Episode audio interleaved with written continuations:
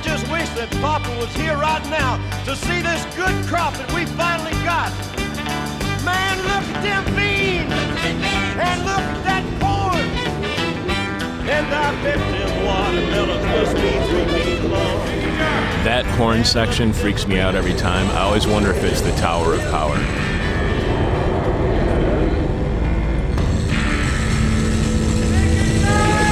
It's the uh, only song I've listened to in the past two months.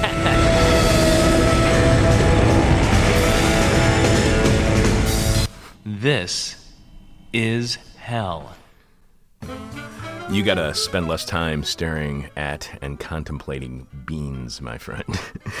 Deaths from opioid abuse were hitting record numbers toward the end of the last decade. The crisis had become an epidemic and was devastating, especially in rural communities. As manufacturing chased lower wages, workers were abandoned and in that hopelessness with no real sense of control over their futures or their present lives, many turned to opioid use. Today, we'll discuss what happens when jobs disappear and they are replaced with opioids and what that means for the po- political views of opioid users and the rural community. With returning guest sociologist Peter Ikeler, who wrote the study Labor Relations and the Overdose Crisis in the United States. Peter is associate professor in the Department of Sociology at the State University of New York College at Old Westbury, where his work focuses on labor and labor movements, class and inequality, and political economy. Peter was on our show back in September of 2016 when we spoke with him about his book, Hard Sell Work and Resistance in Retail Chains. You can hear that interview right now by going to thisishell.com and searching on Peter's last name, Ikeler. That's I K E L ER. I'm your bitter, blind, broke, gap tooth radio show, live stream, podcast host, Chuck Mertz. Producing today's show is Alex Jerry. Alex, how were your holidays? That was good. I got a, a cookbook called 600 International and Appalachian Southern Recipes uh, in conjunction with the 1982 World's Fair. Oh, that's awesome. Uh, That's it is awesome. uh, insane. Have you ever seen that book, White Trash Cooking? No. Oh, it's really hot. They show you how to gut a pig in it, and it's from like the late 1980s, I think. Uh, you'd, re- I think you'd really like it. It has one of those weird spiral-bound spines that looks It's a like mark a- of quality for a cookbook. Right, exactly, exactly. So, my bigger question is, what was the gift that your kid got that he has spent the most time with? Uh, probably a toy uh, post office truck. Oh, really? Postal truck, yeah. So he recognizes the post office truck when it pulls up out front, and then and he has a toy that looks like it. Oh yeah, Mr. Anthony. That's our post. That's our postal worker. we, we know his name. That's very cool. That's very cool. I do not know my mail carrier's name because it seems to change every day. Some days we don't get mail for five or six days, then we get three deliveries in one day. So I don't know what the hell's going on there. More importantly than anything else, Alex, what's this week's question from hell? This week's question is: uh, What are you doing to commemorate Chuck's 25 years of radio service? Chuck's 25 years of radio service. I commemorated it by doing something today that I have never done, as far as I remember, in 25 years of doing this show. I accidentally slept in. My alarms didn't go off. I had three different alarms set in my house. Not one went off. Maybe that's how I'm commemorating 25 years. I'll start sleeping in by accident. The person with our favorite answer to this week's question from hell wins your choice of whatever This Is Hell merchandise you want. You can check out all of our merchandise right now by going to thisishell.com and clicking on support, where you can see all of the ways you can contribute to completely listener supported This Is Hell. Remember, without you, we got nothing. So thanks to all of you for your support. You can leave your answer to this week's question from hell at our Facebook page, facebook.com slash This Is Hell uh, slash This Is Hell Radio, or you can direct message it to us via Twitter at This Is Hell Radio, or you can email it to either of us at Chuck at ThisIsHell.com or Alex at ThisIsHell.com. But we must have your answer by the end of today's show when we are announcing this week's winner, following Jeff Dorchin in the Moment of Truth.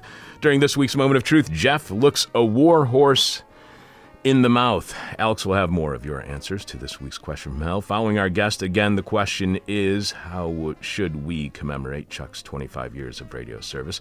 How should we commemorate Chuck's 25 years of radio service? Your eyewitness to grief. This is hell, and how about that grief we all witnessed yesterday while watching the attempted whatever that was in Washington, D.C.? I'll have more to say on that later, I promise. But we first we have to get caught up on our the guest suggestions that you've been sending us, the topic suggestions you've send, been sending us, the comments you've had on the show because you are the most important thing about this is hell. You provide the best content, the best guest and topic suggestions. Yesterday, a listener, Teresa, suggested we have a Seattle City Council member, Kshama Sawant, on the show, as she has not only made many progressive policy successes, uh, had many progressive policy successes, but has been the target of uh, people like Jeff Bezos, who poured millions into her opponent's campaign. However, we have a rule that is more a guideline on the show, and that is we don't have politicians or business people on the show as they dominate establishment media and far too often guide popular political debate. Which limits it to the bottom line in electoral politics, and that's a real limitation to political imagination.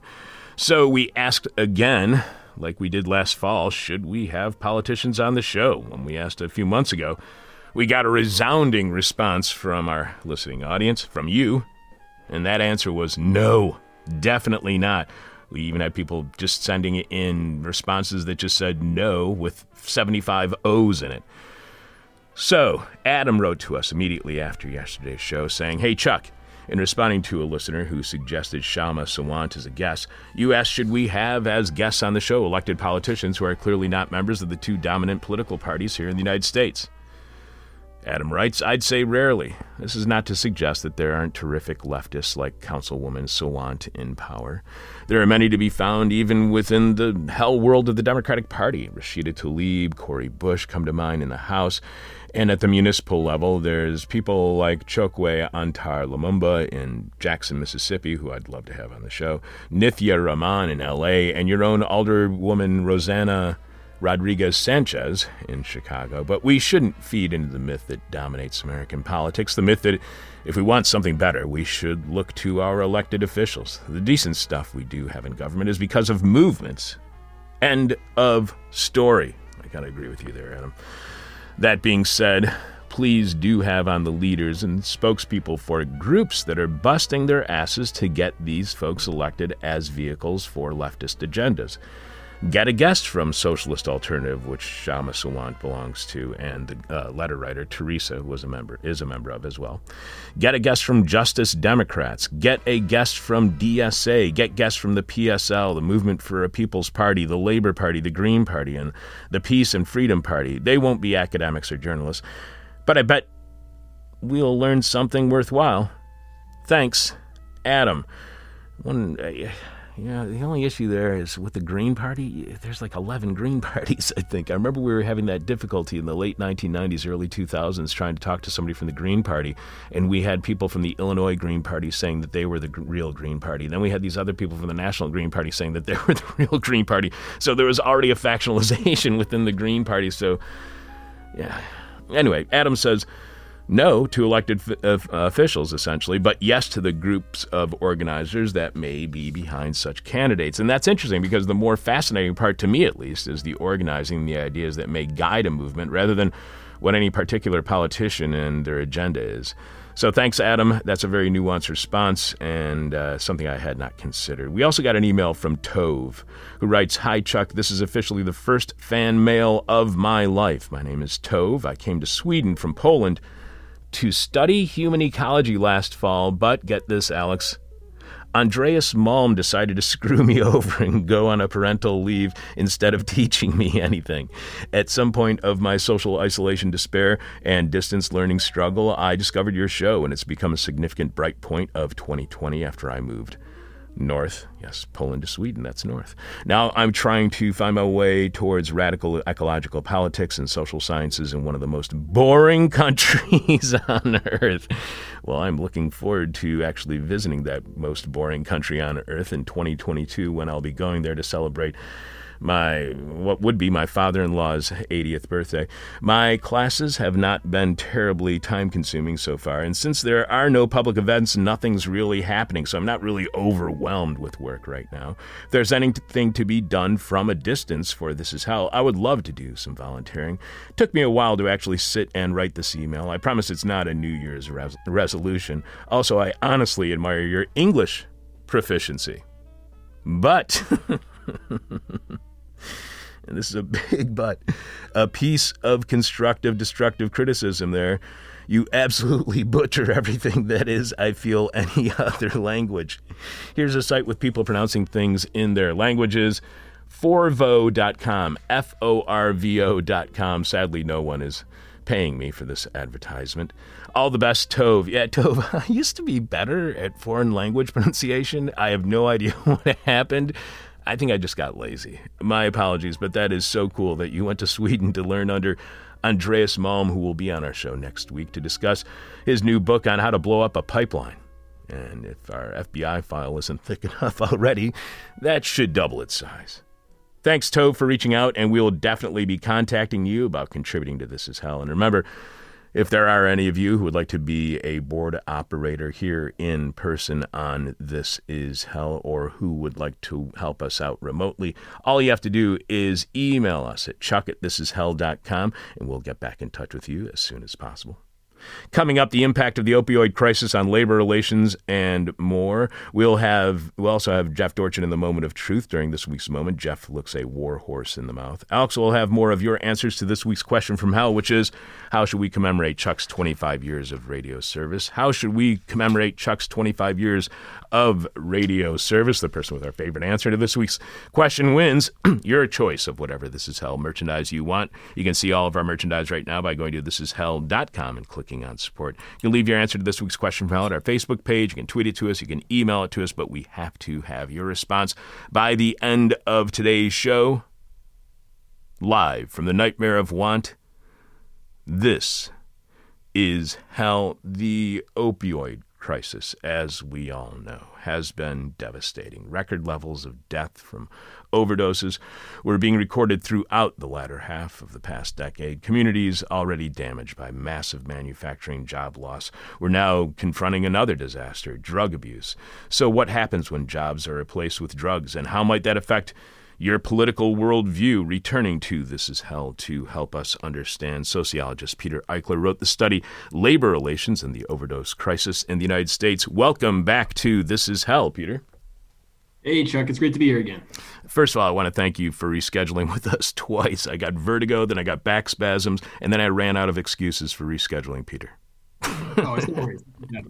Peter was on our show back in September 2016 when we spoke with him about his book Hard Sell Work and Resistance in Retail Chains. You can hear that interview right now by going to thisishell.com and searching on Peter's last name, Ikeler. That's I K E L E R.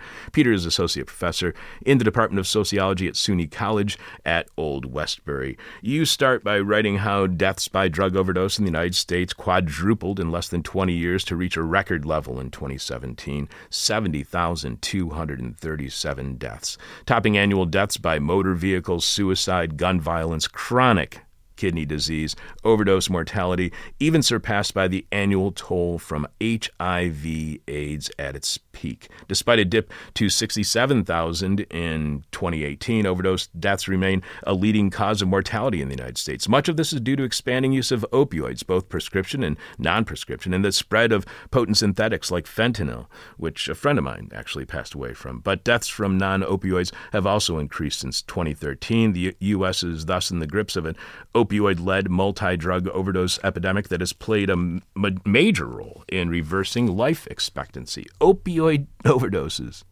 are so common, they're actually having an impact on overall life expectancy. Peter, do we have any idea of the impact of isolation due to COVID on opioid use? Because of its adverse effects on mental health, COVID 19, I would assume that this might lead to more ov- uh, opioid use. Do we have any understanding if the coronavirus pandemic has had any impact on those numbers? Yeah, it's a great, great question, Chuck. We we do, and unfortunately, it's not good. It's sort of what we would expect. Um, so the numbers you just talked about, things went to a peak in 2017. It took a slight dip, the overdose uh, death toll in 2018, and then they came right back up in 2019, and that's even before COVID hit, right? So the calendar year 2019 actually topped the 2017 rate by a, a few hundred. Um, and then there's some preliminary uh, releases from the CDC was like up through May, like the first few months of the of the pandemic, um, that showed a huge boost. Uh, it's still it's not like confirmed final data, but it's from you know a reputable source um, that seemed to say, you know, there was another massive boost in the first few months um, of the coronavirus pandemic. So it, you know, it seems to reason that this isolation and fear and anxiety that we're all experiencing due to the pandemic has also spurred on the the epidemic of overdose that it was already building for many years prior. And you mentioned in your study how opioid use can give the impression of control over your life uh, uh, when you are when you have a lack of control over your life because of, say, the shrinking manufacturing sector, and all of a sudden you don't have a job. So, to how can you get that feeling of control over your life? Through opioid use? How can, for instance, you don't have control over your life right now because you lost your job, because you are social distancing, because you are quarantining? How does opioid use within those circumstances give you a sense of control over your life? Um, that that comes from uh, a particular theory of addiction that's advanced by Lance Dodes, who's a you know esteemed psychologist, psych, uh, psychiatrist, specialist in addiction. Which I'm not. I'm not a specialist in that area. I'm, I'm a labor researcher, like you like you pointed out. Um, and full disclosure, I've never myself used opioids. I'm not you know experientially familiar with how that might influence one's subjective state, et cetera. Um, but nonetheless, there's you know a lot. It goes. It's not just opioids, but it's across the sort of spectrum of drugs and substances um, that you know taking a substance that changes your state of mind um, does you know it's a way that the individual can alter some uh, can use some power to change uh, their feeling in the world right? It's a, it's a slight you know short term um, uh, act of um, uh, reclaiming control. Um, and the theory advanced by the psychiatrist Dodes which wasn't applied to you know the economic situation really i tried to sort of bring that in um, is basically that addiction is you know habitually doing that is a response to sort of pervasive feelings of powerlessness. When you feel that things you're not in control in your life or um, uh, in your workplace or in your family or in your community, um, um, that you know people will use their agency to try and regain that control. Right? They're not just going to remain passive, uh, passive victims, um, although they may be a victim uh, in an objective way. Um, but they're going to try and regain it. And one way that you know they might try to do that is through taking substances, and sometimes they may be self-destructive, right? Um, it may lead to a pattern of dependency. Um, and I was just very, being a labor researcher, you know, knowing about this deterioration of the situation for working people in America over the past 30 years or more, um, wanted to to see if there was a connection, right? Uh, to see if places that saw more fallout from deindustrialization, from the host of economic changes we sometimes call neoliberalism or post-industrialism or whatever you want to label it as, whether that played some role in driving up uh, uh, the overdose rate. And you know, based on the quantitative stuff that I've done, I found fairly convincing evidence that it has. You had an article back in 2018, and at one point you mentioned an opioid user by the name of Teresa, and you say that Teresa was on methadone when we spoke, found that heroin helped me do what I've have what I've got to do. It gets me through the day. If I could afford it, I would still be doing it. Last, or well, in November 2019, we spoke with anthropologist Jason Pine, author of The Alchemy of Meth, uh, Decomposition. Both Jason and his mother are addicts, and Jason told us when you use it, you don't quite feel that you're intoxicated. You feel more alert, more capable, more alive in the ways you feel you're expected to be without realizing you feel that expectation. So you fall into line with the imminent demand to be productive, to be useful, to be courageous, social, pro proactive, filled with endless energy and entrepreneurialism, and ideas and exploratory behavior. In a sense, meth is perfect. Other drugs are not as good for syncing up with an everyday demand that just seems right. Did you ever get a sense from those who you talk to that any increased pressure to produce more in today's workplace led to opioid use? That work itself, not necessarily a lack of it, might lead to opioid use, addiction, and potentially overdose?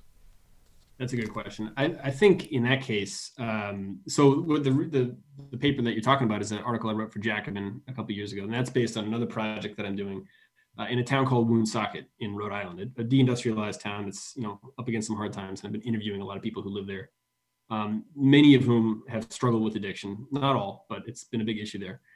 Um, and I think to, some of what you're getting at is a, is a slight difference between the substances. Um, you know, meth is obviously it's it's an upper, it's it, it, you know speeds up your metabolism, makes you awake. Um, and you know, going back before it was, uh, you know, crystal meth as we know it today, but even various forms of amphetamines back in the 50s and, and even earlier were used as basically performance enhancers, right? For for soldiers, for people who had to work long shifts, for people who had to stay awake and like do overnight trucking.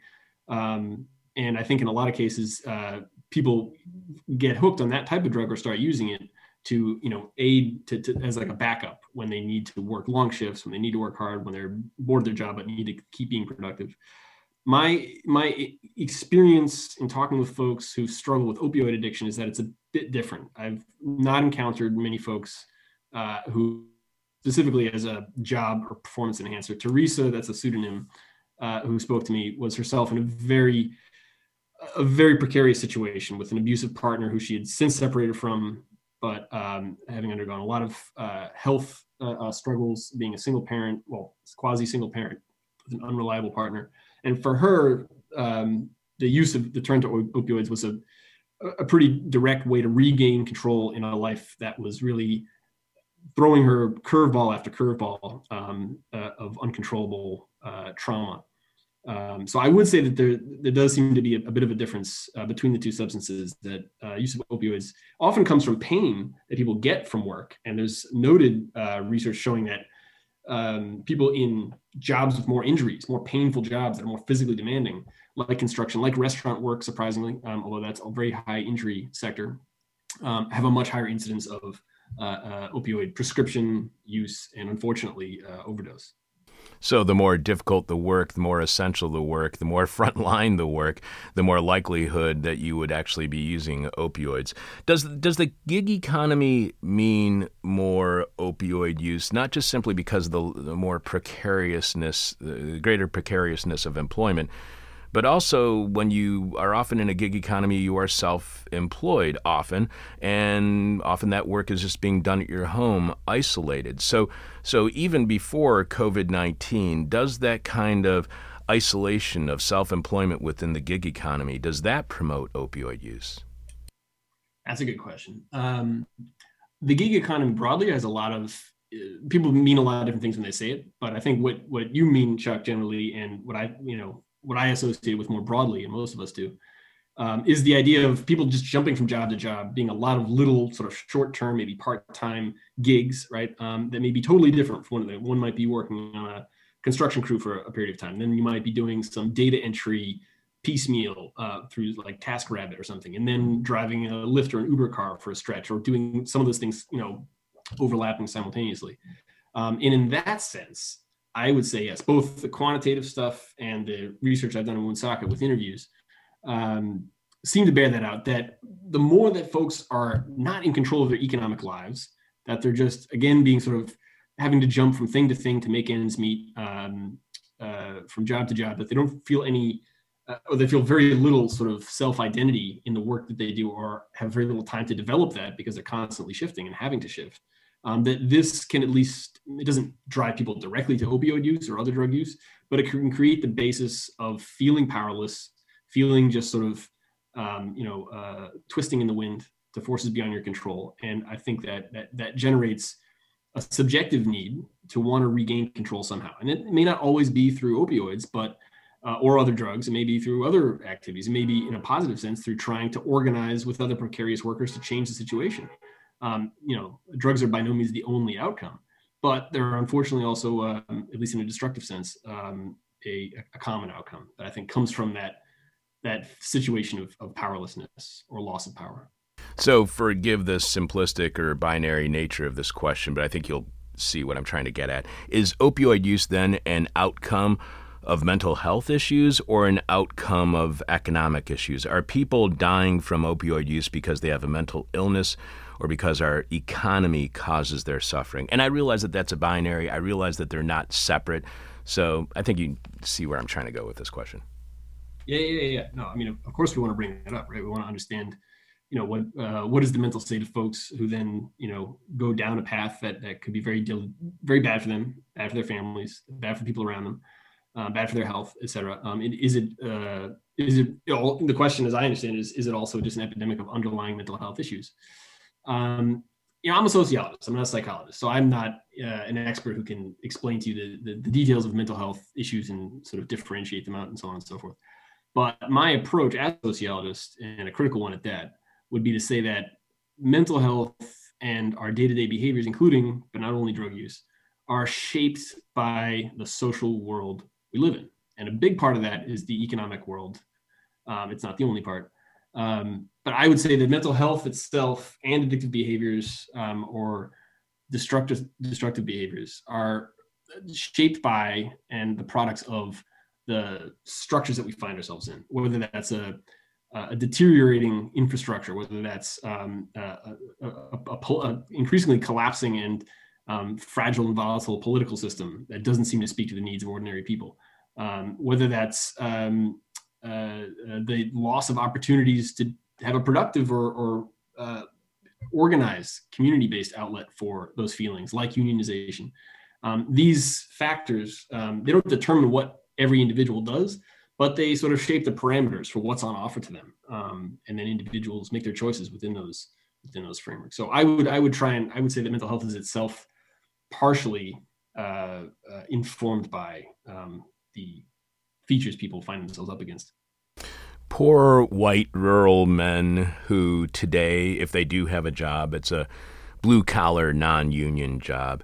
If the opioid abuse and use is the result of deindustrialization, does a future of increasing automation mean a future, an inevitable future of increased opioid use and death? Is that the direction that we're continuing down with more automation?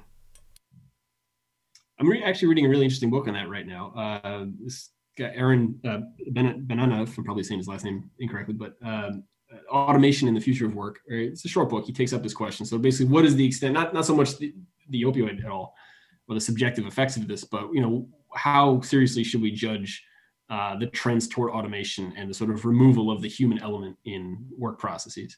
Um, and he's a bit skeptical. He says, you know, he, he sort of raises some, maybe some of the talk about automation and sort of wholesale um, unemployment or disemployment of large sectors is maybe a bit overblown.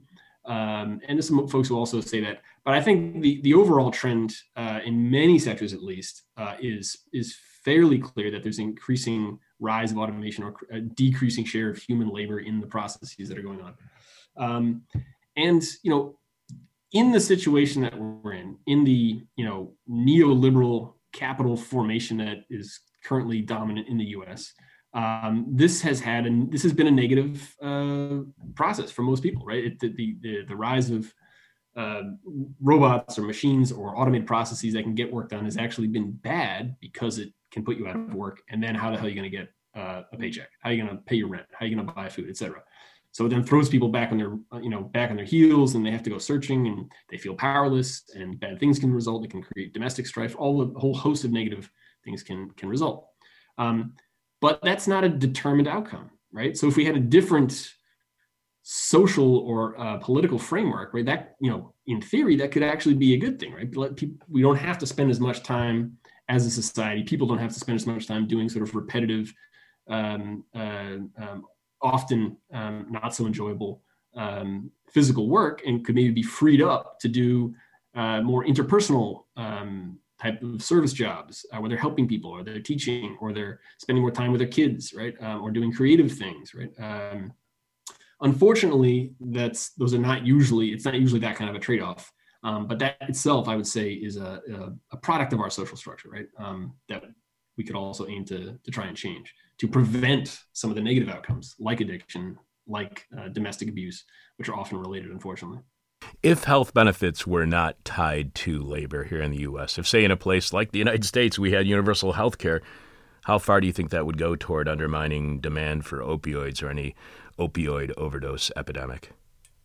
Here's the strange thing, Chuck. Um, actually, it was based on the research that I've done, states that had uh, higher insurance coverage um, uh, pre um, pre Obamacare or pre Affordable Care Act in 2010 actually had higher rates of addiction and overdose um, because the dynamics of the opioid uh, epidemic have had this. It started out with prescription opioids, right, that are being marketed by uh, by big pharmaceutical companies, right, and they've now some of them have actually uh, pled guilty to the charge of um, you know manipulating and, and uh, underselling the, the, risks of their of their products.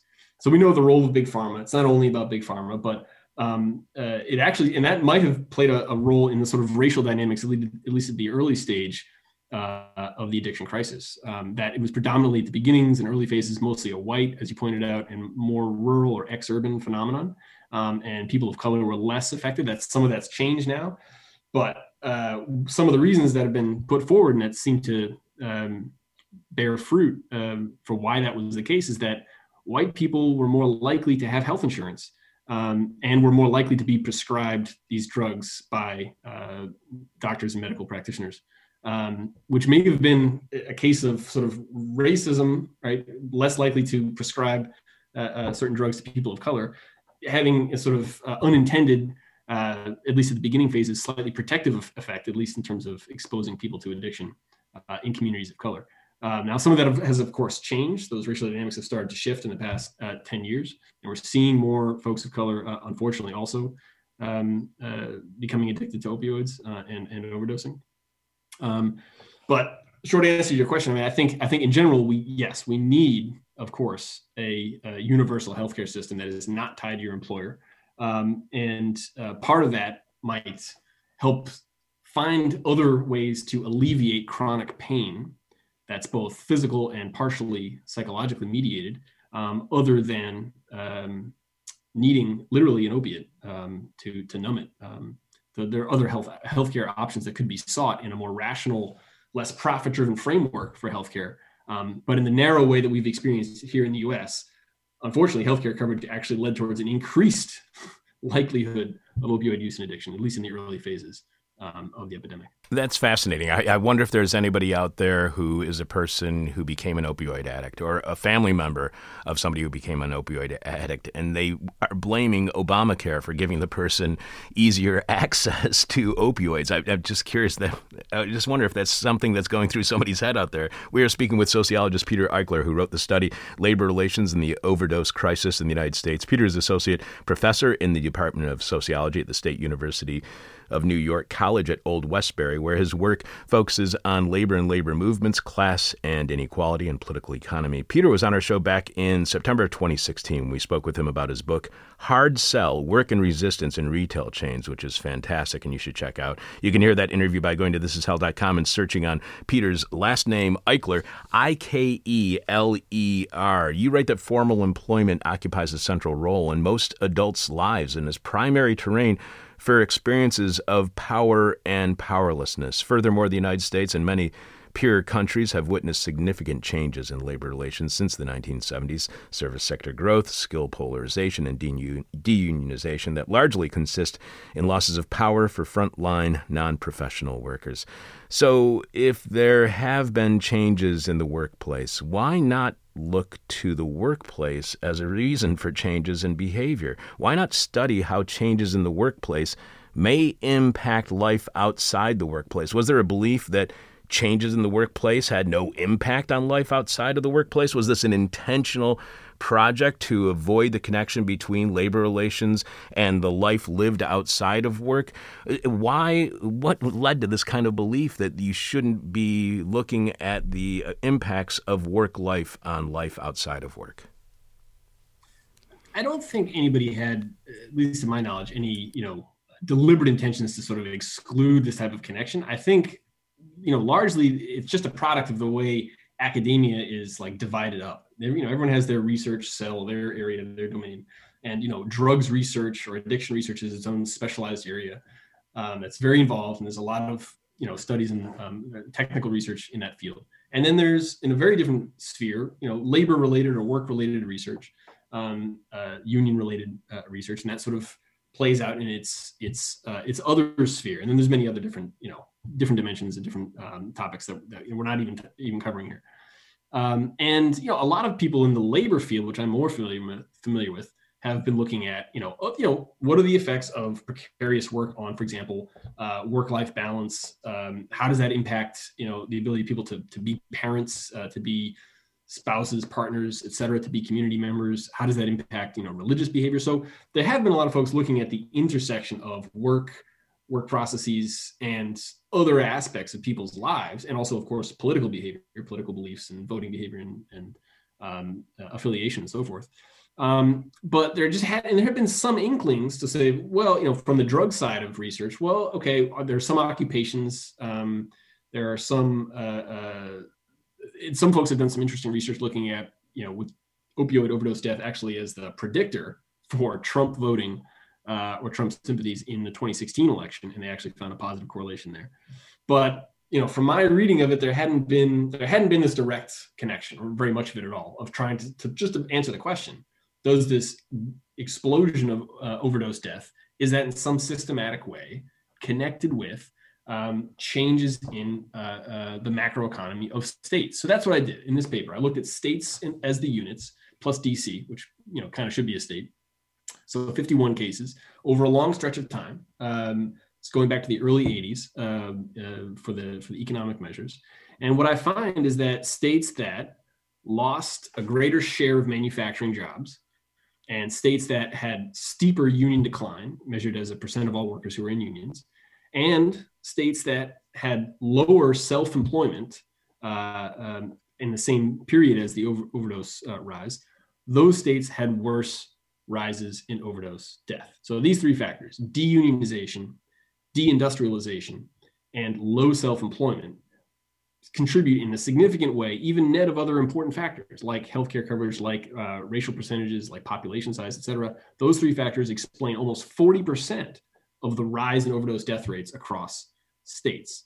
Um, so for me, it was just trying to sort of link two different fields of research that I had sort of I don't want to say stumbled on, but encountered unintentionally by the research, research that I've been doing in Woonsocket, where I went to interview people um, who are, you know, working class in a working class deindustrialized town, and I was wanted to talk about unions and changes in the economy and politics. And in interview after interview, everybody kept bringing up drugs. Uh, they kept talking about their experiences with addiction, their their overdose, and how they were revived, or their cousin, or their their spouse, or etc uh, it just became such a common theme that I sort of took a step back and said, "Wow, I have to, I have to read up on this drug stuff and try to try to make sense of it because this is a major feature of of these folks' lives, um, which, broadly speaking, I think is indicative of at least a large section of the working class in America today." And you write that state level deindustrialization from 1983 to 2017 and low self employment between 2000 and 2017 are found to robustly predict increased overdose death between 1999 and 2017. Does the expansion of large corporations, chains replacing neighborhood businesses, a decrease in small family owned mom and pop operations contribute to a loss of a sense of control over your own life and an increased likelihood of opioid use? To what extent can locally owned businesses insulate a community from an opioid epidemic? I mean, some of the data that I looked at, you know, kind of supports that in uh, actually directly, right? So to the to the greater extent, I mean, it depends on the chains you're talking about, right? Some chains are franchises, so technically they do have local independent owners, quasi owners, but they don't have as much control as they would if it was just their own restaurant, for example, or their own store. Um, and some don't, right? Some are just chains that are corporately owned, right? There's no local franchise. Um, but I think broadly, uh, the trend that you're pointing out, um, which has been in my previous work, I looked at or I had to read up a, a, lot about the Walmart factor, right? Walmart coming into a, towns across the country and putting the local places out of business. And that actually happened, by the way, in Woonsocket, the town that I've been spending a lot of time in the past five years. Um, you know, that once had a very, very vibrant downtown with a lot of independent mom, mom and pop stores and a very sort of uh, distinctive local culture that was, you know, largely French Canadian. And uh, it had suffered a number of changes and, and, and blows economically. But one part of that was uh, a Walmart that came into town and contributed to the deterioration of its downtown stores, right? People not shopping there anymore, not spending their money there, many of them going out of business. And then a few years later, the Walmart itself left because it didn't get the, the deal or it didn't get an extension of its uh, uh, tax rebates from the local government that it wanted. So it decided to move to basically tear down its store and move to the next town across. Um, and um, this that's in the sort of micro sense. If we if we pan back out to the big picture, the sort of U.S. Uh, uh, wide picture that I look at in the in the uh, numbers piece, um, I think it bears that out, right? So less self-employment that that usually is correlated with uh, fewer opportunities um, for people to sort of run their own run their own small business. Um, is itself connected to higher overdose death rates. Um, because when you're self-employed, right, that's another way of having more power, right? Just like having a union in your wage job is a way of having more power. You have more say in what goes on. Um, now there are also, of course, as you pointed out with the gig economy thing, disguised forms of, I mean, self-employment that's really just disguised wage labor, right? And there's a huge battle about that going on in California with uh, Uber and Lyft drivers. Um, that you know they're they're legally counted as self-employed, but their actual conditions are more like wage workers, um, and they should actually be treated and get the benefits as such. Um, but broadly speaking, in the classic sense, uh, self-employment does seem to grant most uh, people who do it um, more freedom more autonomy in their daily working lives, and does seem, uh, in the big picture, to be preventative, at least, of uh, addiction and overdose. You write about the unifying experience of work, once central to the formation of union consciousness, was broken, if not absent entirely, in these communities. What can, I was going to ask you what we can replace this unifying experience of work with. But more importantly, I guess my bigger question is Has that unifying experience of work been replaced with the culture of opioid use? You mentioned in your Jacobin article from 2018, as Kevin, a 29 year old former convict and meatpacker, explained it, a few of my friends pass away this year because of the dope. Everybody is doing it. Everybody. It's the culture. So, has the opioid epidemic become so big it has become a culture that even potentially you know replaces the unifying experience of work especially within the manufacturing sector. Mm-hmm. I, I, would be i can make that argument. I make that, that i would put that forward as um, you know a speculative idea to be tested specifically in that town woonsocket um, that i've been studying um, and that's where that that interview came from. Um, you know it was a town that once was overwhelmingly it was like 80% textile workers in its heyday and mostly woolen textile workers, which has its own special dynamics, a little bit different from cotton, but that's maybe too in the weeds. Um, it was, you know, it was the dominantly French Canadian textile worker town with a very vibrant union movement um, that, you know, uh, drastically raised raised wages um, and, you know, had a whole social program and, you know, it was really a, a beacon city for for a period of time in the mid 20th century. And then it was rapidly and then sort of more slow, rapidly cut off and slowly sort of bled out from that um, um, that peak in the 50s, 60s, 70s as textile companies, you know, move shop first to the south and then later overseas. Um, and a few manufacturing industries, you know, kind of replaced it a little bit electronics manufacturing here and there, but those also trickled away. Um, and uh, what I found in that town, you know, based on interviews like that with Kevin, again, it's not his real name, uh, and other folks uh, is that um, the most unifying daily experience. Yeah, people worked. The, the average, you know, unemployment, official unemployment rate there is only a little bit higher than the nation as a whole. So even folks who are going through a bout of unemployment will then get a, a formal or informal job and move from from um, wage work to wage work.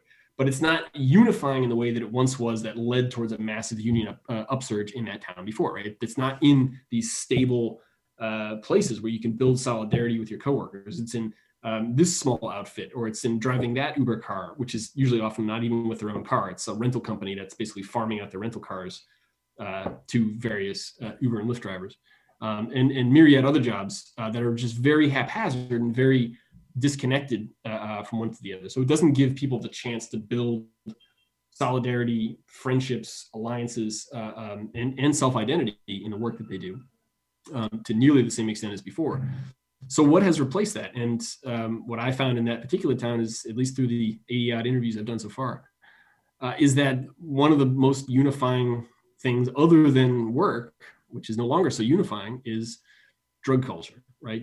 Doing drugs selling drugs um, uh, also recovery. Many people who are trying to overcome addiction and many of them succeeding um, uh, that has also become a sort of unifying place to put your energy and your identity into.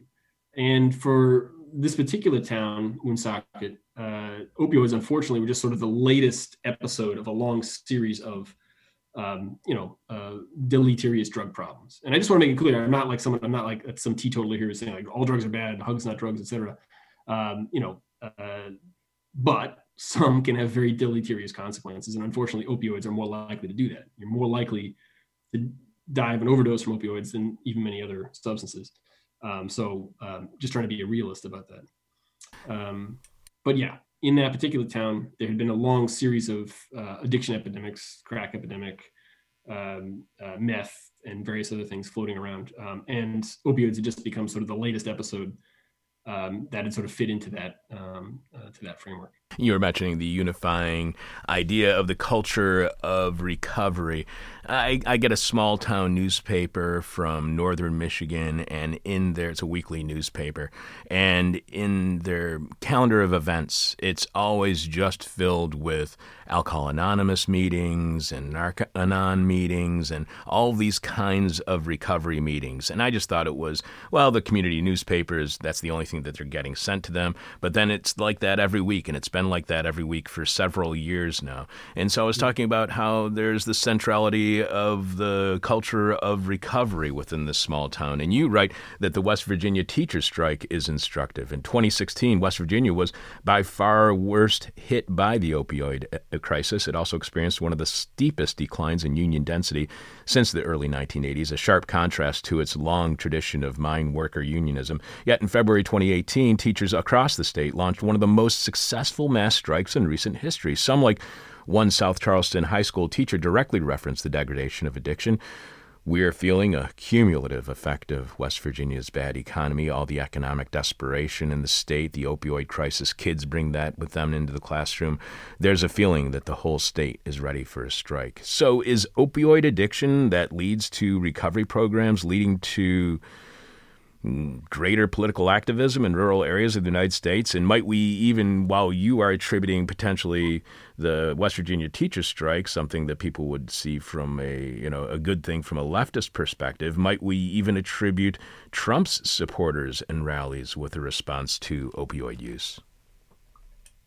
There's a, there's a lot to untangle there, and and I want to thank you for bringing that up, Chuck. Um, so let me think about about how to respond to this. Um, I, I, don't think I think what I say in the in the Jacobin piece is that um, the energy and the sort of uh, moral commitment people are putting into recovery, uh, in many senses, um, is maybe an under recognized area for political proto political engagement. Right, it's a place where people are coming together collectively, trying to solve problems, trying to retake control over something that's got control of them. Um, and you know maybe there are some some interesting inroads that for example union organizers or political organizers could learn from or could at least try to sort of tap into that same sort of communal moral uh, energy. And of course as the same psychiatrist that I, I look to for a theory of addiction points out in another book there are also some some big drawbacks to the sort of mainstream 12 steps uh, aana uh, program. So i don't i'm not going to go into that all that right now but you know, um, we also need to be critical of that, or at least have a have a critical eye towards what those programs are and how they're structured. Um, I, I, I wouldn't I don't have any evidence I haven't seen anything to indicate that you know recovery programs themselves are are driving support for right wing populism or Trump's you know proto fascist hordes, mobs, etc. There is some research by Goodwin and colleagues that does find a quantitative you know a correlation between uh, overdose death rates and prescription rates and Trump voting or support for Trump uh, in the 2016 election.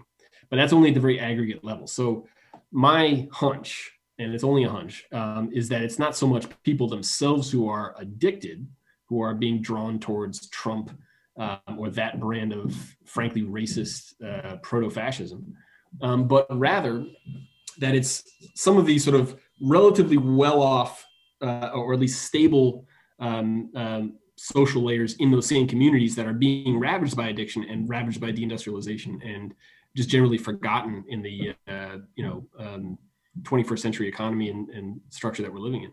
That it's many of those sort of more stable more well-off elements um, which the numbers also back up that are being drawn towards support for trump. So i think my, my hypothesis would be that it's a less direct it's a connection but a less direct connection that communities being that are suffering the fallout from these these um, twin processes um, are seeing a move towards right-wing populism among certain more stable layers, um, um, you know, themselves perhaps small uh, self-employed folks or uh, lower layers of managerial um, uh, supervisors uh, um, and so on and so forth, um, who are uh, being drawn towards you know Trump's brand of uh, denialism and, and retribution. We have been speaking with sociologist Peter Ikeler, who wrote the study Labor Relations and the Overdose Crisis in the United States. Peter was on our show back in September of 2016, almost five years ago, when we spoke with him about his book Hard Sell Work and Resistance in Retail Chains. And you can hear that interview by going to thisishell.com and searching on Peter's last name, Ikeler, I K E L E R. And I promise you, Peter, it will be less than four and a half years from now when we have you back on the show because I really enjoyed our conversation back in 2016 and I've really enjoyed our conversation today. But as you may or may not remember, our final question for each and every one of our guests is the question from hell, the question we hate to ask, you might hate to answer. Our audience is going to hate your response. And again, I think our audience might hate your response to this question because a lot of people have been asking me this question. A lot of people who are anarchists, a lot of people who are socialists, a lot of people who are on the left, a lot of people who are working within social movements here in Chicago. They're all talking about mutual aid and how they can come up with more and more mutual aid for people during the COVID 19 to be a parallel source for social services when the government falls short. Peter, to what extent is recovery leftist mutual aid? Recovery from addiction. Um, good question. It's not. I wouldn't. I wouldn't say it's leftist per se, but it has. You know, it's usually pretty apolitical. Um, you know, addiction recovery support groups um, and programs and so forth. Um, but there's potential in it. I think. I mean, I think there's there's a there are some good aspects of people coming together, like you said, mutual aid, trying to help each other to overcome a common problem, or even individual problems that other people have already overcome. Um, that has a lot of elements of what you know I think the left is trying to do, or elements of it are trying to do. And I just also want to give a shout out to Chicago because I know there's some great things happening there um, in terms of uh, you know the CTU, the teachers union. Um, and uh, that the DSA uh, uh, district branch there is doing some really uh, admirable work um, so to us around the country, even here in New York, um, we're, we're very, we look to Chicago a lot um, and feel a lot, of, a lot of solidarity with our brothers and sisters there um, for, for what's going on. And I think, especially in these times when we've got a really growing right wing threat, when we have an unprecedented pandemic, um, when we have uh, you know an economy that's again in shambles, uh, only slightly more than a decade after the last fallout, and we've got this ongoing and growing uh, overdose crisis. Um, I I don't have any you know clearly worked out framework for this, but I think we need to work as much as we can to find ways to come together to help each other out, to defend dem- democracy, um, uh, and also to fight for a more transformative world uh, that can prevent these things from happening in the first place. Right, that can make deindustrialization, even if it does happen, not a not a negative thing, but a positive outcome that can free people up to do more creative, uh, socially connected work, uh, uh, rather than it being um, a hellish outcome that um, you know induces poverty and, and problems. Peter, thank you so much for being on our show today. Sociologist Peter Ikeler wrote the study, Labor Relations and the Overdose Crisis in the United States. We have it linked at our website. Thank you so much for being back on our show, and I promise you'll be on our show before, let's see, that would be sometime in 2025. I promise it's going to be before then. I'm looking forward to it. Thank you so much, and Happy New Year. Happy New Year to you too, Peter. Keeping it real, real deep in debt since 1996. This is Helen. if you want to help us climb out of that debt, you can s- subscribe to tomorrow's Patreon podcast. Our Patreon podcast airs live every Friday at 10 a.m. Chicago time at patreon.com slash this is hell. Become a subscriber and get tomorrow's Patreon podcast, which features an interview that we did back in January of 2011 almost 10 years ago to the day with Richard Wolff, professor emeritus of economics at the University of Massachusetts. Richard had just completed his book Capitalism Hits the Fan: The Global Epidemic or Economic Meltdown and What to Do About It, and he had just written the columns at The Guardian, Bonuses for Bankers, Bankruptcy for Public Services, The Myth of American Exceptionalism Implodes, and 2011 Calling Time on Capitalism. So why are we sharing that interview this week? Because we thought we'd show you where the critique of capitalism was 10 years ago and how it has changed, and sadly, how it is not. Meanwhile, I'll be talking about yesterday, about what happened in D.C. at the Capitol building, but more importantly, the insanity of the establishment media news coverage of yesterday's events. Because when I got home from the show yesterday, I turned on the cable news outlets and I could not turn them off until I couldn't take it anymore and was able to join to enjoy, I should say, the respite of multiple BattleBot matches while stoned off my ass. But you can only hear our 10 year old interview with Richard Wolff, which reveals the more things change, the more they stay the same, in my ripping apart of cable news by becoming a Patreon subscriber at patreon.com slash this is hell. Thanks to our newest subscribers on Patreon. Thanks to Martin, Janice, Mike C., Will, David, Ali, Ricky, Mark, Ed, and Julie. And uh, Alex, this week's question from hell is How should we commemorate Chuck's 25 years of radio service? Do you want to give us some of the answers now, or do you just want to go to Jeff? Yeah, I got a bunch. So let's do half now, half after Jeff. Okay. All right. So, what do you get? How should we celebrate uh, Chuck's 25 years of radio service? Mark A says party at Chuck E. Cheese. God. Kill him. Uh, Matt H says slapping hands and cracking cans. uh, Tynan S says 25% of his student loans forgiven. David S says, do what the corporate media does regarding the major issues of our time, their underlying causes, and potential solutions. Ignore it.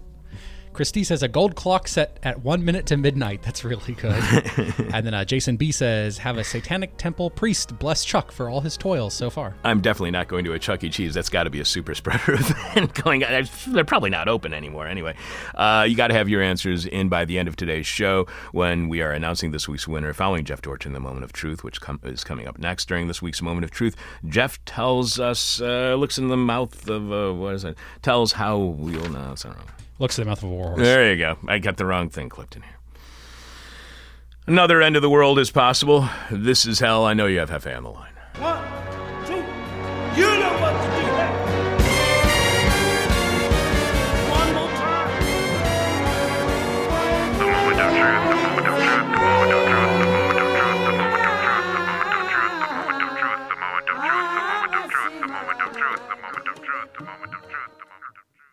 War is a bullshit job. Welcome to the moment of truth, the thirst that is also, paradoxically, the drink. On the one hand, you have the ancient traditions of hospitality. You are obligated by universally agreed upon human law to invite a stranger into your tent and feed them, allow them to rest. If they require it, to spend the night. Maybe two, maybe more. After all, the desert can be a dangerous place. Those struggling through the unwelcoming wasteland must be offered respite, and you must give it to them in whatever measure you have the means to provide. They might be angels, so you should offer your virgin offspring to them, so they'll remember to spare you when it's time for fire and brimstone. On the other hand, you have Greeks dumping refugees they view as potentially unendurable burdens into the Mediterranean to bob until they die of exposure or drowning or shark attack. The party Greeks had voted in to extricate their country from the crushing European Union debt turned out in the end not to be up to the task, hence the continued imposition of austerity, hence the feeling of poverty imposed from above, hence the fear of strangers and their needs. Poverty imposed from above always seems to be a good reason for those below to attack anyone perceived as being even lower than them. You have the Beverly Hillbillies saying, Y'all come back now, you hear? And you have Oscar the Grouch telling you to get away from his trash can. The South African Nobel Prize winning writer J.M. Coetzee published a novel about 40 years ago called Waiting for the Barbarians. He's written many books since then, and this one is probably not his best, but it may be his most famous and easiest to read because stylistically it resembles the outline of a Camus novel, although with an even more allegorical feel. I read his Life and Times of Michael K, which was published three years later, and then Age of Iron when it came out in 1990. I appreciated those more than Barbarians. He's an excellent writer, J.M. Coetzee. The Booker Prize he also won. They don't give them Nobels and Bookers to no slouches. Politically, he was against apartheid, though never committed to the left in an organizational sense. The perspectives it's possible to glean from his work are complicated and humanistically moral, and even somewhat universalist. After apartheid, he might have been called a centrist if labeling him were ever necessary. He conveys an oddly depressing yet worthwhile flavor of the human experience, which is about the best thing I find myself able to commit to saying about him. Waiting for the Barbarians takes place in a colonial outpost of the Empire. What outpost, where, when, and of what empire isn't specified, but it's a non Western colony of a European seeming empire, a far flung colony, sometime in the 17th to the mid 18th century. I recently noticed they'd made a film of it. It came out in 2019, the year before the year that wouldn't end. Coetzee himself wrote the screenplay, and for a novelist, he did a damn good job. The big stars are Mark Rylance, who's so hot right now, and Robert Pattinson, who's so hot right now, and Johnny Depp, who, well, he turns in a sober performance, looking severe and speaking with gravity and wearing an early version of stylish sunglasses. Design wise, wardrobe wise, and casting wise, I was curious how they were going to maintain the lack of specificity of setting. I'll tell you this there were no black people in the cast. The colonizers were white, and everyone else looked to run the ethnic spectrum in dress and phenotype from Afghani to Pakistani to Nepali to Mongolian. The story is a kind of parable. Mark Rylance is the magistrate. He's a nice ruler of his outpost. He tries to be kind by stopping his soldiers from treating the natives roughly or unjustly. He tries to adjudicate disagreements between natives fairly. He can't read or speak the language, but he collects old native writings. They are in a script that predates the current native alphabet, I think. He stores them lovingly in cases in his library of documents. The friendly outpost, the purpose of which is unclear, is paid a visit by Johnny Depp in his glasses. He's an officious, taciturn officer of the police, Colonel Joll, who is anything but jolly. Johnny Depp is sure the natives, whom he refers to as barbarians, are up to no good. Soon enough, he captures a couple of them, tortures one to death, and tortures a confession out of the other one, a confession that the barbarians beyond the outpost are indeed up to no good. Despite Rylance's insistence that the barbarians are just peaceful herdsfolk minding their own business, Depp takes it upon himself to capture more of them, torture and imprison them, until at last he's created the very conflict he'd been predicting. He leaves for the Empire's capital and returns with enough troops to achieve the battling and conquering his invented project requires. Meanwhile, Rylance is fumblingly trying to navigate an aimless relationship of pity and exotic fascination with a barbarian former prisoner. Eventually, Robert Pattinson shows up to bully and humiliate Rylance. During trials and tortures, Rylance's ineffectual humanism is shown up for the weakness and self absorption that it is, while the natives he once extended awkward kindness toward have been twisted by Pattinson's troops into a petty, cowardly, cruel rabble. As a parable of imperialism and colonialism, it paints a template like picture that can be imposed on many situations, such as the French and U.S. involvement in Indochina, the British and Portuguese in India, the English, Dutch, and assorted white trash in Africa. The aspect I felt myself focusing on most keenly wasn't the complex ambiguity of Rylance, nor the methodical malice of Depp, nor the impatiently cruel Pattinson. It was the self fulfilling prophecy of trouble with the natives. It made me think about how many of the conflicts the U.S. has been involved in that were either repercussions of uh, earlier colonial crimes or invented or purposely stirred up antagonisms. And that led me to reflect on David Graeber, who passed away last year, and his concept of bullshit jobs jobs that accomplish nothing practical but keeping the economy in apparent motion. And of course, this isn't an original thought of mine, but it really sank in how much of a bullshit job being a soldier is, even a general. Some kind of realist takes it upon himself to know that a conflict with some other population is inevitable and makes sure that, uh, that inevitability comes to pass. This creates numerous jobs in the destruction industry, which is all war is. The shock doctrine is that disasters must be seized upon and capitalized on, and war is simply the creation of disaster. and everyone involved in that project is doing nothing more than destroying people, animals, the environment, structures artificial, natural, material, and conceptual.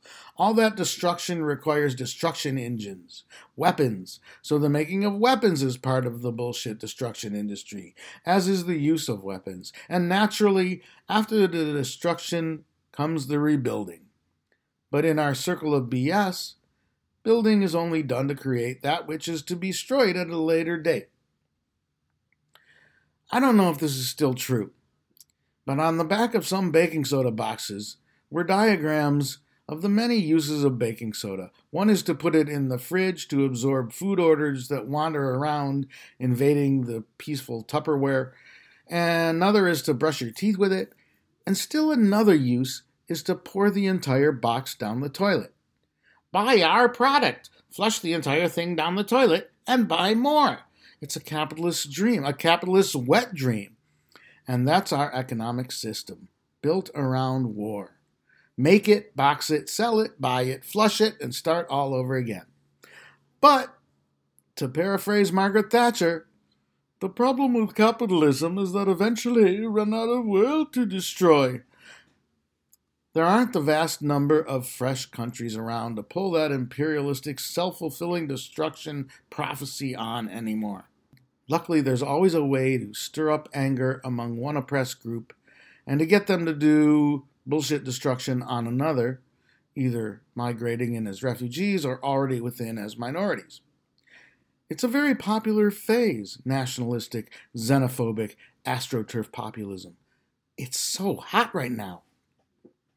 It's even better than regular war because you don't have to pay the soldiers, they do their destruction for free.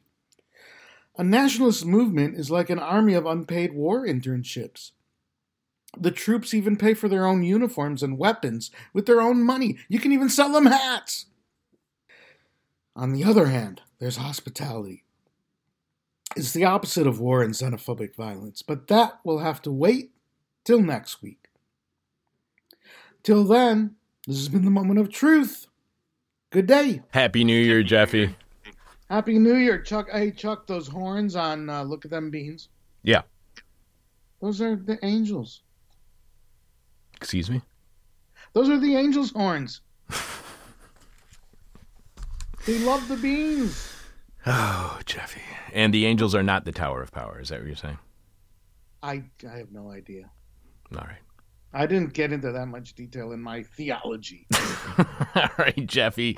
Until. Happy next New Year week. to you. Happy New Year to Alex. Happy New Year to you all. I'm gonna. I really miss Daphne. Yeah, me too. She's going to be back in February. All right, Jeffy, we're up against the clock. Okay, Stay beautiful. You too. Bye. Live from land stolen from the Potawatomi people, this is Hell. I'm your bitter, blind, broke, gap tooth radio show podcast live stream host, Chuck Mertz. Producing is Alex Jerry. Alex, do we have any more responses to this week's question from Hell, which is how should we commemorate my 25 years of radio service? Oh yeah, we got a bunch uh, via Twitter, DM, et cetera, et cetera, et cetera. Bong hits for the people, says Greg G. Uh, congrats, Chuck, on air. Uh, tw- top 25 books slash top 25 guests would be very fun. Off air, 25 beers slash edibles. That's from the Joke Calculator. Todd J says, with the first Silver Subversive Award. Mark's Price says, by storming the Capitol, of course. Who's that? That was uh, Mark's Price. Uh, Christian C, past guest, or uh, Christian S, uh, past guest Christian Sorensen says vacation. Chuck, Alex, Nick Cage, and Vanessa Marcil, Fort Walton, Kansas. that sounds like fun. Insane. uh, make him sit on a chair. We carry the chair. Carry Chuck into the Capitol building. Jakey. Our old friend Eat Farts 69 says with lots and lots of weed. Kind of on brand there, Chuck. Uh, Hypocrite Reader, who actually, I think Hypocrite Reader has a new issue coming out in a couple weeks, so I'm really excited about that. Uh, they wrote with a little bit of purgatory as a treat. How should we uh, commemorate Chuck's 25 years of radio service? Occult FTN says, giving Chuck 25 reasons why this is still hell. And Bogan Anarchist says, uh, fly him to COVID free Aotearoa slash New Zealand, get him some free healthcare, and let him roll with my Bogan Anarchist crew to help him get over his neo Marxist tendencies. I think you got the wrong person working on the show with the neo Marxist tendencies there, but uh, that was a Bogan Anarchist. Anybody else? Uh, F5ing. That's it. So JP, that was a really great answer about carrying me in on a chair into a state into the Capitol. I like that one. I also liked uh, Mark Price saying storming the Capitol. Those were uh, very timely. And uh, as Alex was saying earlier, Chris T saying, uh, giving me a gold watch, watch set to one second before midnight or one minute before midnight, whatever it was. That was really good. I also like David saying, do what the corporate media does regarding the major issues of our time, their underlying causes and potential solutions. Ignore it. John saying a silver uh, commemoration trophy dedicated to the handsome silver tongued devil who puts the Mertz in megahertz. I just like the phrase putting Mertz in megahertz. Braden, a full page announcement in the Houghton Lake Resorter. That would be a fantastic way to commemorate 25 years of doing This Is Hell, and I believe that would cost $7.22, so we might be doing that. Garrett saying a crowd funded bionic spine so that he'll both no longer experience back pain while simultaneously helping advance humanity toward a more cyberpunkish future. And Adam saying we could totally create a virtual army of This Is Hell fanboys who will ritually get on the internet and complain about how it was better in the 90s and accuse Chuck of being a social justice warrior whenever he seeks out women's perspectives for interviews. Adam, that was really spot on. But I'm going to go with. Uh, Oh, sorry. Uh, Andrew T snuck in there uh, just at the last minute. I just F5'd uh, with Storm the Capitol. again, storm the Capitol. I'm going to go with David. I really like David's response of saying uh, to commemorate 25 years of doing This Is Hell. David says, do what the corporate media does regarding the major issues of our time, their underlying causes and potential solutions. Ignore it because I really do like that idea of just ignoring my 25th anniversary. You have won, David, your choice of our merchandise at thisishell.com when you click on support. Congratulations. Now all you have to do is send us which piece of merchandise that you would like to get and tell us what your mailing address is, and we'll have it in the mail for you as soon as possible. My answer to this week's question from hell how should I commemorate 25 years of radio service? I've been commemorating my 25 years the same way. I'm, I'm, going to be commemorating my 25 years the same way I've been commemorating each day of those past 25 years with chronic stomach and back pain, bouts of depression, recurring vertigo, mounting debt, and 25 years of being canceled by corporate culture. So, it's gonna be a party. Thanks to everyone for sending in your answers to this week's question from hell. Special thanks to everyone who joined us on Patreon and showed their support by going to thisishell.com and clicking on support. This week's hangover cure is the hangover cure used by the late chef, author, and travel TV show host Anthony Bourdain. Some aspirin, a Coke, a joint, and eat Szechuan food. Thanks to all this week's guests, including historian Gerald Horne, author of The Bittersweet Science, Racism, Racketeering, and the Political Economy of Boxing, which was a fantastic conversation. Thanks to yesterday's guest, sociologist Mimi Sheller, author of Island Futures, Caribbean Survival and the Anthropocene. Again, uh, all three of the interviews this week, all three of the guests this week were really fantastic, especially as well as today, uh, today's guest, sociologist Peter Ikeler, who wrote the study Labor Relations and the Overdose Crisis in the United States. Talk to you tomorrow on Patreon when we're going to be sharing our interview from 2011 with the economist Richard Wolff and how criticism of capitalism has changed and how much it has unfortunately stayed the same. And I'll be giving my media analysis of just what the hell happened yesterday after President Trump incited a mob to go storm the state or the Capitol building during the electoral vote count. Yes, it's a lot of I told you so because all summer I was saying this is what exactly what was going to happen. I think I dated it back to June 23rd when I was saying it on a weekly basis, if not two or three times a week, that this was what, what was going to happen. That there would inevitably be more violence and the siege of the Michigan State Capitol was merely a dry run for bigger things to come. But you can only hear that by subscribing to This Is Hell on Patreon at patreon.com slash This Is Hell. There's only one way to get over all of the problems that we've introduced to you on this week's show. That's by sitting down in the lotus position, turning your palms towards the sky, focusing on that burning white dot in the middle of your forehead and saying the simple words, everybody's stupid. My demon is on my butt. Ah. My demon talks to me in profanity like a sailor. And my demon tries to knock me down. And my demon tries to put me on a hell ride. Thank you for listening to This Is Hell. For more interview hell and to support the show, visit thisishell.com.